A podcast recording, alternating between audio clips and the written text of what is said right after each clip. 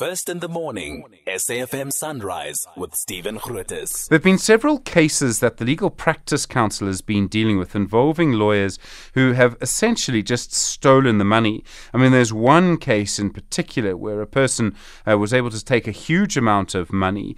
Uh, Zuko Nonxuba would target vulnerable people, people who couldn't read, and then he would sort of, you know, they would be in car accidents, for example, and he would take hundreds of millions of rand. In one case, in fact, the Legal Practice Council has now uh, got p- power over his last remaining account of 100 million rand in his trust account.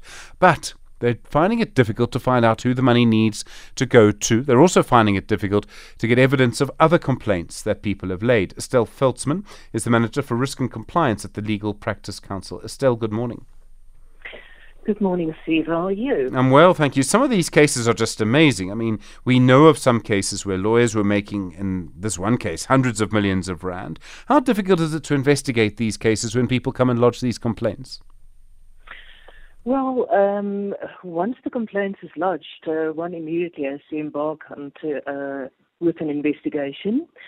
Um, and then with a view to gather as much information as possible and then to proceed in the normal course manner to obtain an order with a view to get more uh, power over such a practice and then to investigate further. But it's, it's quite a comprehensive and complex process. Um, and uh, each one to be dealt with by uh, on its own merits. Um, but if we have regard to the non-global matter, um, the complaints and the information that we received um, has led us to approach court. And of course, as you know, Mr. Nonxuba has been suspended from the roll of attorneys. Um, so he may not practice, nor may hold himself out to be a practitioner. And it's important to note for all of the listeners out there that the mandates that were given to Mr. Nonxuba lapsed automatically with the suspension order, and he can no longer act as a practitioner. Are there some people who may need to be paid out money because of what he did, and you're finding it difficult to contact them? Indeed. So what we've done is um, uh, we've embarked on a process of exploring all avenues to locate and to identify claimants. Um, but we have noted that there must be more claimants or former clients. Um, and this is why we're utilizing media um, with a view to ask the public to please approach us. If you are a former client of Nonxuba or a former claimant, uh, or if uh, you had any type of mandate with Mr. Nonxuba, we implore upon the public to please please approach us. We need you so that we can assist where possible. Um, clients have not been forthcoming um, and claimants have not been forthcoming. The reason for that um, I cannot um, you know, speculate on. But that is why we're now reaching out and saying, listen, please approach the LPC. We want to assist and we need to investigate what transpired in your specific matters.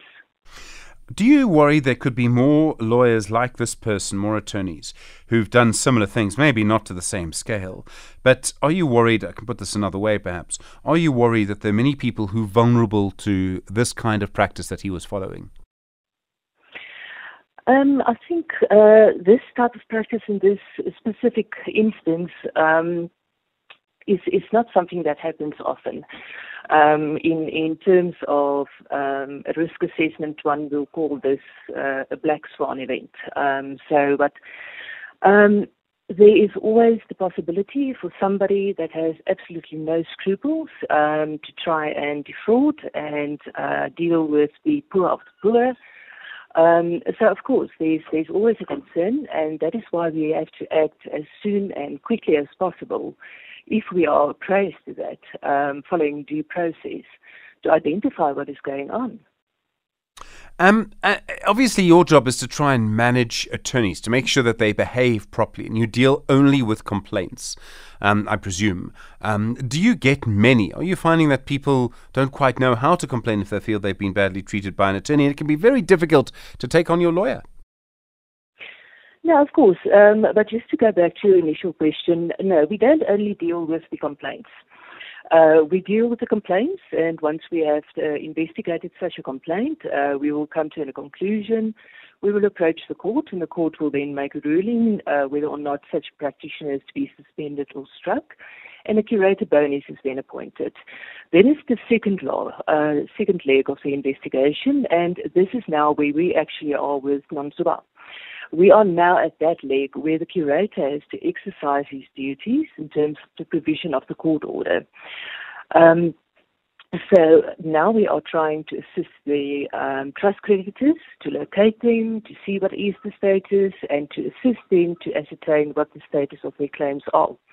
As to the second part of your question, um, yes, there's there's there's a vast influx of complaints, and whether it be uh, failure to respond to correspondence or a severe or, uh, allegation of misappropriation, um, the the public is requested please, if you are uncertain or if you feel aggrieved about something that was done by a practitioner, approach the Legal Practice Council.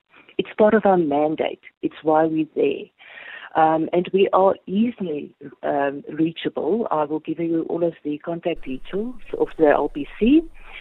Um, but uh, people are people just approach us and use our website and find out what the status is. Estelle, thank you. Estelle Veldsman is the Manager for Risk and Compliance at the Legal Practice Council. You'll be able to Google that, go on the website, and go from there.